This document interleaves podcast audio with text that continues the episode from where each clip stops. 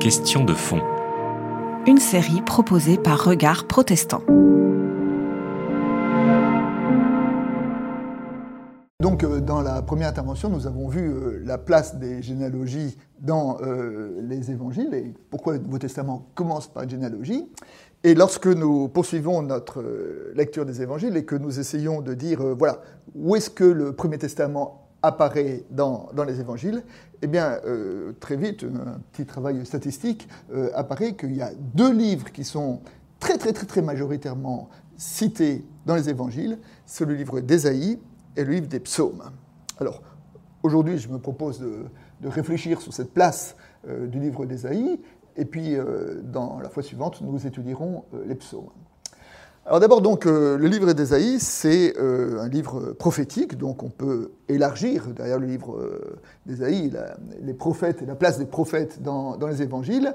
Et pour entendre cette place-là, je crois qu'il faut commencer par réfléchir à quelle est la place des prophètes, des livres prophétiques dans, dans la Bible et dans le Premier Testament.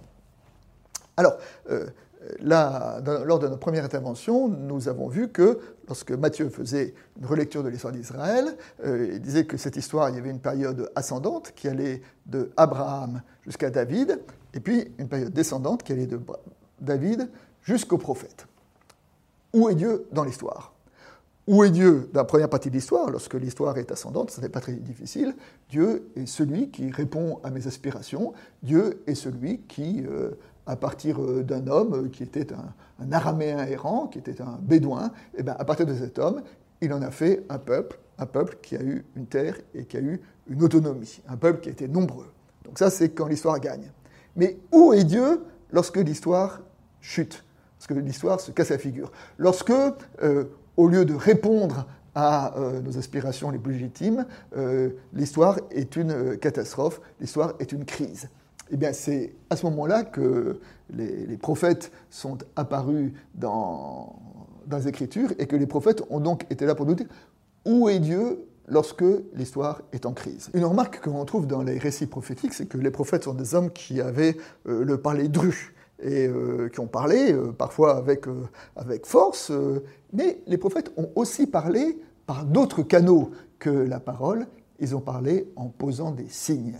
On prend quelques exemples, par exemple Ézéchiel. Ézéchiel est resté couché pendant 18 mois, 18 mois allongé par terre, et le texte nous dit qu'il faisait cuire ses aliments sur des excréments humains, tout ça pour, pour annoncer la chute de Jérusalem. Pour annoncer la chute de Jérusalem, euh, Jérémie. Jérémie a marché dans la ville, portant un joug en fer sur les épaules et en déambulant dans la ville. Aujourd'hui, euh, quelqu'un ferait ça et se retrouverait euh, assez vite dans une institution psychiatrique. Et là encore, pour évoquer le, joug que le roi de Babylone va faire peser sur les épaules d'Israël. Enfin, nous savons que Osée a été conduit à épouser une prostituée.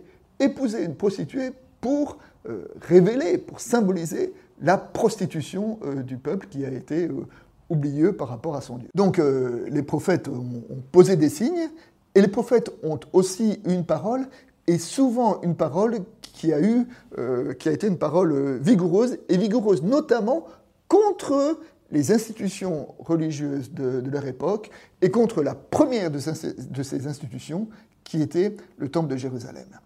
Et là, je voudrais peut-être m'arrêter un instant pour dire que euh, les, trois grands prophètes du Premier Testament, alors quand on dit les grands prophètes, c'est pas qu'ils étaient ni plus pieux ni plus hauts que les autres, mais simplement qui ont écrit euh, les livres les plus, euh, les plus longs, qui sont Ésaïe, Jérémie et Ézéchiel, eh bien, tous les trois ont contesté le temple de Jérusalem. Pour autant, cette contestation, il faut peut-être commencer par dire quelques mots de qu'est-ce que le temple de Jérusalem. Pour l'entendre, il faut dire qu'il y a, avant le temple, il y a un ancêtre du temple, ça a été le, tabernacle, le tabernacle que Moïse a construit au désert. Et ce qui est assez intéressant, c'est que les, sages disent que, euh, à l'origine, euh, Dieu n'avait pas prévu de, construire le tabernacle, mais quand Dieu a vu que le peuple était tombé dans l'idolâtrie du veau d'or, Dieu a vu que le peuple était irrémédiablement religieux et qu'il avait besoin de médiation religieuse pour, euh, appréhender euh, son rapport à le divin, alors Dieu s'est dit, il faut que bah, qu'il y ait une sorte de, de lieu, d'espace qui serve cet espace de médiation. Et c'est pourquoi donc il a donné à Moïse l'ordre de construire le tabernacle. Puis donc l'arche de l'alliance a accompagné euh, le peuple dans son exode. Et puis lorsqu'il s'est installé euh, à Jérusalem, eh bien euh, David a voulu construire un temple, construire un temple pour Dieu et pour que justement ce temple perde ce caractère mobile et pour immobiliser d'une certaine façon la présence de l'arche. Et on sait bien d'ailleurs que lorsque David, dans un premier temps, a voulu construire le temple, Dieu n'a pas été d'accord en disant non, ce n'est pas toi qui, qui, qui construira le temple, mais ça a été son fils, c'était son fils Salomon. Et dans, euh, donc Salomon, euh, dans le livre des rois, a fait construire le temple de façon assez, assez fastueuse. Et puis, il y a euh, dans le premier livre des rois, chapitre 8, ce chapitre qui est la prière de Salomon au moment de la dédicace du temple. Et puis au moment de cette prière, je vais lire juste un verset parce qu'il va avoir une importance dans la suite de l'histoire. Salomon dit, Même l'étranger, lui qui n'appartient pas à Israël ton peuple, s'il vient d'un pays lointain à cause de ton nom, s'il vient prier dans cette maison, toi, écoute depuis le ciel la demeure où tu habites et agis selon tout ce que t'aura demandé l'étranger. C'est que à l'origine, le temple était un lieu où tout homme, et notamment les étrangers, pouvaient venir pour poser leurs prières. Donc c'est un lieu qui était marqué par l'ouverture. Le problème, c'est que nous savons que les, lieux religieux ont leur logique, et avec l'histoire, progressivement, au lieu d'être un lieu ouvert où tout le monde pouvait poser sa parole, le temple a été euh, le lieu d'une confiscation religieuse par une caste de prêtres, une caste de prêtres qui, ont, qui se sont accaparés le temple pour en faire un lieu sacré, pour en faire un lieu euh, de pouvoir religieux, pour en faire euh, un lieu qui consiste à, voilà, à, figer Dieu dans, euh, dans, un espace. Et lorsque l'histoire s'est détériorée, donc je dis là, au moment de la, avant, avant la chute de, Jérusalem, il y avait cette, cette vision un petit peu magique qui traînait, notamment qui traînait chez les prêtres, en disant Dieu ne permettra pas que son temple soit, soit détruit. Conclusion, non, Dieu va, va protéger Jérusalem.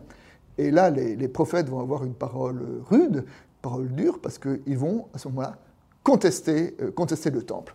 Et euh, ce qui est, euh, comme je l'ai dit tout à l'heure, particulier chez trois grands prophètes, Ésaïe, Ézéchiel et Jérémie, c'est que tous les trois ont une parole très rude et de contestation contre le temple de, de Jérusalem. Je vais juste aller assez vite. Ésaïe. Alors, Ésaïe, on sait que le livre d'Ésaïe est un livre qui fait 66 chapitres, et on sait qu'il a été écrit par plusieurs auteurs qui, qui s'étend sur plusieurs siècles. Il n'empêche que nous trouvons au sein de ce, de ce corpus littéraire euh, une certaine unité. Une certaine unité parce que le livre d'Ésaïe commence au premier chapitre. Au premier chapitre par une diatribe contre le temple de Jérusalem. Et je vais juste vous lire quelques versets du premier chapitre d'Ésaïe. Il nous est dit Écoutez la parole du Seigneur, grand de Sodome, donc Ésaïe interpelle son contemporain en les appelant grand de Sodome, ce qui n'est pas rien quand même. Prêtez l'oreille à l'instruction de notre Dieu, peuple de Gomère. Que me fait la multitude de vos sacrifices, dit le Seigneur Les holocaustes de bélier, la graisse des veaux, j'en suis rassasié. Le sang des taureaux, des agneaux et des boucs, je n'en veux plus. Cessez d'apporter vos vaines offrandes. vos fumées, j'en ai horreur vos néoménies et vos solennités, je les déteste, elles me sont un fardeau. Ça, vous voyez que Ésaïe met dans la, bouche de Dieu une espèce de diatribe contre le temple en disant Mais ce temple, il me fait vomir. Alors que je vous rappelle que le temple était le lieu où Dieu habitait. On voit que donc, euh, le prophète, euh, de façon assez musclée, s'oppose euh, au temple.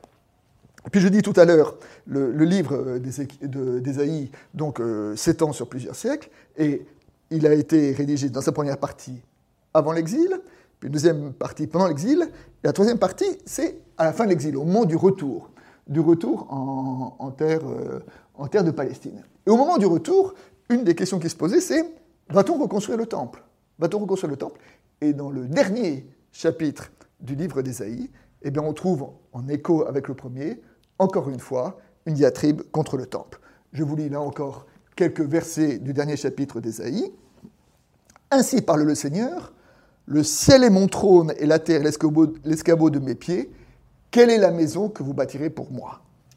Dieu dit à son peuple, le ciel est mon trône. Vous voulez me construire une maison? Mais vous rigolez ou quoi, Et puis euh, ensuite, euh, il poursuit en disant, on sacrifie le taureau, mais on abat un homme. On immole des brebis, mais c'est comme si on assomme un chien, chien animal impur par excellence. On élève une offrande, mais c'est du sang de porc. On me fait un mémorial d'encens, mais c'est pour bénir une idole. Vous voyez, là encore, euh, Ésaïe euh, euh, a des paroles très, très, sévères contre le temple. Il y a un, procédé littéraire qui dit que lorsque dans un ensemble littéraire, il y a le même thème qu'on trouve au début et à la fin, techniquement on appelle ça une inclusion sémitique, ça veut dire qu'on peut considérer que tout ce qui se situe entre ce début et cette fin peuvent être, peut être lu à la lumière de ce thème qui se trouve euh, aux, bordures euh, d'un récit. C'est-à-dire que, euh, en termes de, littéraire, approche littéraire, l'ensemble du livre d'Ésaïe peut être lu à la lumière de la contestation du temple. Ça, c'est Ésaïe, deuxième grand prophète, Jérémie.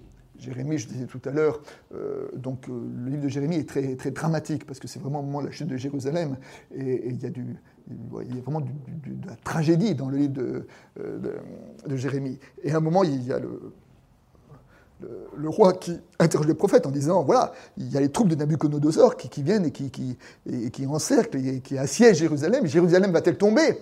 Et à ce moment-là, il y a un, prophète qui s'appelle Anania qui dit euh, non, n'ayez pas crainte, Dieu protégera le temple, euh, Jérusalem va subsister, Jérusalem, Israël va être vainqueur. Et euh, Jérémie entend ça, et Jérémie n'a qu'un désir, c'est que Anania ait raison, c'est que cette parole soit juste. Mais dans la nuit, euh, Dieu va s'adresser à Jérémie en disant euh, Anania n'a pas prophétisé en mon nom, Anania est un faux prophète. Non, c'est pas ça qui va arriver, c'est le malheur qui va arriver. Nebuchadnezzar va prendre Jérusalem. Et Jérémie, à moment-là, a pris ce joug, donc a été obligé d'annoncer la chute de Jérusalem. Mais, et donc en disant que non, le temple n'est pas un objet magique qui va euh, protéger, euh, protéger la ville. Et puis dans la suite du livre de, Jérémie, Jérémie va, quand le peuple sera porté en, déportation, va envoyer une lettre au chapitre 29 de Jérémie, va envoyer une lettre aux exilés, dans laquelle il disait euh, Installez-vous dans le pays où Dieu vous a déporté, construisez des maisons, plantez des arbres, organisez des vergers, mariez vos enfants, parce que la prospérité de la terre euh, qui vous a accueilli dépendra votre propre prospérité. Donc, euh, ce que Jérémie euh, évoque là, c'est la possibilité d'une fidélité au Dieu d'Israël en dehors de la terre d'Israël, ce qui était une conception assez nouvelle. Donc, on a vu hein, Ésaïe, Jérémie, et puis Ézéchiel, les premiers chapitres du livre d'Ézéchiel, Ézéchiel a une espèce de, vision dans laquelle il y a la fameuse vision du char. Alors, euh, dans, sa vision, euh, Jérémie voit, euh, Ézéchiel pardon, voit le, temple, la ville de Jérusalem, et puis du temple, il voit sortir une espèce de, machine monstrueuse, sortir une machine avec des roues, avec des, avec des ailes, avec des têtes d'animaux, qui sort du temple de Jérusalem. Et ça, on dit, c'est une manifestation de la gloire de Dieu, c'est-à-dire de l'être de Dieu. On voit Dieu qui sort de son temple et qui va rejoindre les exilés qui sont euh, au bord du fleuve Kébar. C'est-à-dire que Dieu n'est pas dans euh, le lieu du temple, mais Dieu est avec son peuple qui part en exil. Et on voit donc comment les, trois grands prophètes ont eu en commun d'avoir cette euh, parole contre le temple. maintenant, si nous poursuivons l'histoire du temple, donc on sait, le temple a été donc détruit par Nabucodonosor en 587 avant Jésus-Christ, il y a eu l'exil, après il y a eu le retour d'exil.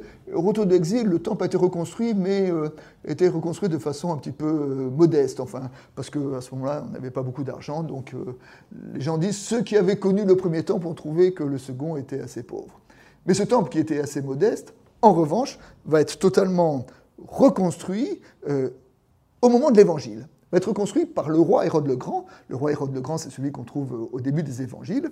Et euh, Hérode a été un, grand bâtisseur. Et euh, il a beaucoup construit des palais, reconstruit la ville de Jérusalem, et notamment il a donné au temple un caractère majestueux qu'il n'avait jamais connu, une grandeur qu'il n'avait jamais connue auparavant. On dit que la surface du temple était 15 hectares, c'est une surface, une surface énorme. Et puis, le Talmud dit euh, celui qui n'a jamais vu le temple d'Hérode ne sait pas ce que c'est qu'un magnifique, euh, magnifique euh, bâtiment. Flavius Joseph dit que le, le haut des, créneaux du temple était recouvert de, feuilles d'or et que le pèlerin qui montait à Jérusalem, avant de voir la ville, il voyait le soleil qui se reflétait dans, euh, les, pierres du temple. Euh, le temple est construit avec des pierres dont certaines faisaient plusieurs centaines de tonnes et aujourd'hui encore on ne sait pas comment ils ont fait euh, tactiquement pour pouvoir les, bouger, les mettre en place. Et le temple de, Jérusalem, donc, qui était grandiose, était aussi construit selon une architecture qui reflétait euh, une théologie. Le temple était composé de plusieurs parvis qui donnaient euh, les uns dans les autres. Alors le premier c'était euh, le parvis des païens, tout le monde pouvait y entrer, c'est là où il y avait les marchands, c'est là où il y avait les romains, c'est là où notamment il y avait les changeurs parce que le temple avait sa propre monnaie, c'est là où on achetait les animaux pour les faire, pour les offrir en sacrifice.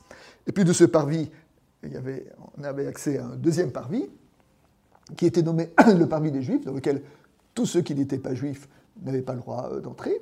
Puis de ce deuxième parvis, on entrait dans un troisième parvis, qui était le parvis des hommes, donc euh, exclu euh, pour les femmes. Et puis de ce parvis des hommes, les hommes apportaient les animaux à sacrifier qu'ils donnaient aux prêtres. Et puis le prêtre arrivait dans un quatrième parvis, qui était le parvis des prêtres. Et c'est là où se trouvait le lieu saint, c'est là où se trouvait le sacrifice. Et enfin, au cœur de ce lieu saint, il y avait le lieu très saint, qui était le lieu le plus sacré, le lieu dans lequel euh, seul le grand prêtre, la plus haute autorité religieuse, entrait une fois par an, le jour de Kippour, le jour de la plus grande solennité religieuse. C'est-à-dire que selon qu'on était euh, juif ou non juif, euh, homme ou femme, homme ou prêtre, prêtre ou grand prêtre, de cette manière, on accédait aux différents parvis du temple. Donc vous voyez comment ce temple-là était aussi, avait une architecture qui induisait une certaine euh, théologie qui était euh, organisée sur la séparation. Donc voilà la, situation euh, géographique religieuse au moment du, commencement de l'Évangile. Et à ce moment-là, nous voyons, nous pouvons relire l'Évangile à partir dans, cette, ce vis-à-vis, dans ce face-à-face, mais aussi même dans cette confrontation, dans cette contestation du temple de Jérusalem. Je vais prendre quelques exemples. Les quatre évangiles sont d'accord pour faire commencer le ministère public de Jésus par la prédication de Jean. Jean euh, le baptiseur. Hein. Une voix crie dans le désert, préparer le chemin du Seigneur. D'ailleurs, euh, nous savons que sur ce verset, d'ailleurs, qui est d'ailleurs une citation d'Ésaïe, hein, donc voilà, on retrouve la veine prophétique, et on voit d'ailleurs que la ponctuation de l'évangile n'est pas la même que la ponctuation en hébreu. La différence, c'est que donc euh, en hébreu, c'est la voix crie que c'est dans le désert que se prépare le chemin du Seigneur, alors que la traduction grecque, c'est la voix crie dans le désert, préparer le chemin du Seigneur. Justement, euh, Jean ne crie pas dans le désert. On nous dit que tous les habitants de Jérusalem euh, venaient le rejoindre. En revanche, Jean dit que c'est dans le désert que se préparent les voies de Dieu. Or, qui était Jean? L'évangile de Luc nous raconte ses origines. Son père, Zacharie, était prêtre, et c'est d'ailleurs lorsqu'il accomplissait son office au temple qu'un ange lui est apparu pour lui annoncer qu'il allait avoir un fils. Mais si Zacharie est prêtre, alors Jean aussi était prêtre, puisque la prêtrise était une fonction héréditaire. Donc, euh, le verset qui dit Jean appelle à la conversion au désert est déjà un verset polémique, car qu'est-ce que fait Jean au désert? S'il est prêtre, sa fonction naturelle, c'était d'être à Jérusalem. Et ce simple verset est déjà une version euh, polémique en disant les voies du Seigneur ne se préparent pas dans le temple de Jérusalem, mais se préparent dans le désert et dans la conversion du cœur. Et puis si l'on pense quand même le, lieu de Jésus euh, avec le temple, évidemment, le, passage qui vient euh, plus rapidement à la mémoire, bah, c'est le récit de l'expulsion des marchands du temple. Et le récit de l'expulsion des marchands du temple est situé à deux endroits différents dans les évangiles synoptiques, Matthieu, Marc, Luc, et dans le quatrième évangile. Dans le quatrième évangile, euh, le premier signe que pose Jésus, c'est le miracle de Cana. Et aussitôt après, Jésus va à Jérusalem pour chasser les marchands du temple dans les trois évangiles synoptiques, c'est euh, au moment où la première arrivée de Jésus euh, à Jérusalem, cette euh, arrivée a lieu au rameau, et la première chose que fait Jésus en arrivant à Jérusalem, c'est d'expulser les marchands du temple. Donc on voit que ce soit dans les trois évangiles synoptiques ou dans le quatrième évangile, la place de ce récit-là lui donne une valeur programmatique. Je veux dire, c'est que Jésus, l'évangile, pose cet épisode au commencement comme un programme de l'action de Jésus. Et euh, lorsque Jésus euh, expulse les marchands du temple, on sait que sa grande parole, c'est euh, Cette maison était une maison de prière et vous en avez fait une caverne de voleurs ».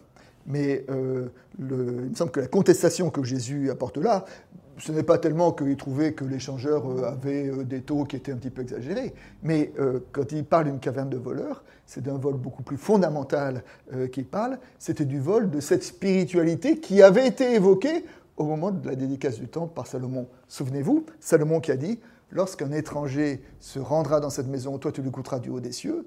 Donc le temple était un lieu ouvert pour tous les hommes et notamment pour les étrangers. Et les religieux, au temps de Jésus, en avaient fait un lieu interdit ou un lieu sacré, un lieu qui était progressivement réservé à une élite. Et c'est cette organisation-là du religieux que Jésus a fondamentalement contestée.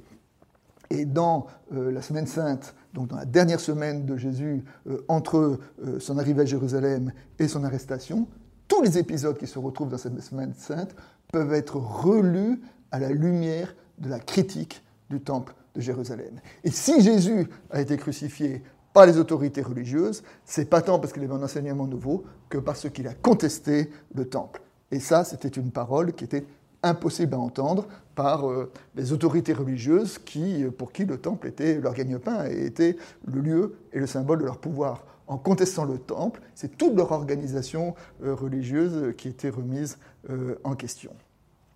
Et où est-ce que Jésus a trouvé, je veux dire, la parole, la, veine pour pouvoir contester le temple de son époque? Eh bien, c'est dans les prophètes qui avaient contester le temple de leur propre époque. Et ainsi, euh, Jésus a, trouvé dans cette veine euh, du Premier Testament euh, les structures, les organisations, les paroles qui lui ont permis de transmettre son message. Et ainsi, on voit comment est-ce que lorsque les évangiles citent régulièrement les livres prophétiques, ce n'est pas simplement quelques références, mais c'est vraiment tout un discours, toute une parole qui est reprise par Jésus pour pouvoir euh, appuyer son, son, propre témoignage. Et cette euh, euh, compréhension prophétique qui est au cœur de l'Évangile, nous pouvons l'entendre pour nous aujourd'hui, et nous pouvons l'entendre en disant que la tension entre prêtre et prophète, la tension entre une institution et sa contestation est une contestation, est une tension qui est structurante et qui peut s'appliquer aujourd'hui à nos propres institutions religieuses. Nous savons qu'une religion a besoin d'institutions pour pouvoir euh, perdurer dans le temps et pour pouvoir euh, s'organiser, mais que euh, quelque part, cette institution est fidèle à l'évangile qui la fonde, à condition d'être aussi ouverte à la contestation, à la contestation de la parole. On sait que la logique des institutions, c'est de s'enfermer dans leur propre fonctionnement et dans leur propre organisation. Eh bien, euh, ce que la veine prophétique des évangiles vient nous apporter, c'est de dire que justement, euh, la qualité de, de nos institutions religieuses, c'est se révèle à la place qu'elles laissent à leur propre contestation, au nom de la parole qui la fonde. C'était Question de fond une série de regards protestants.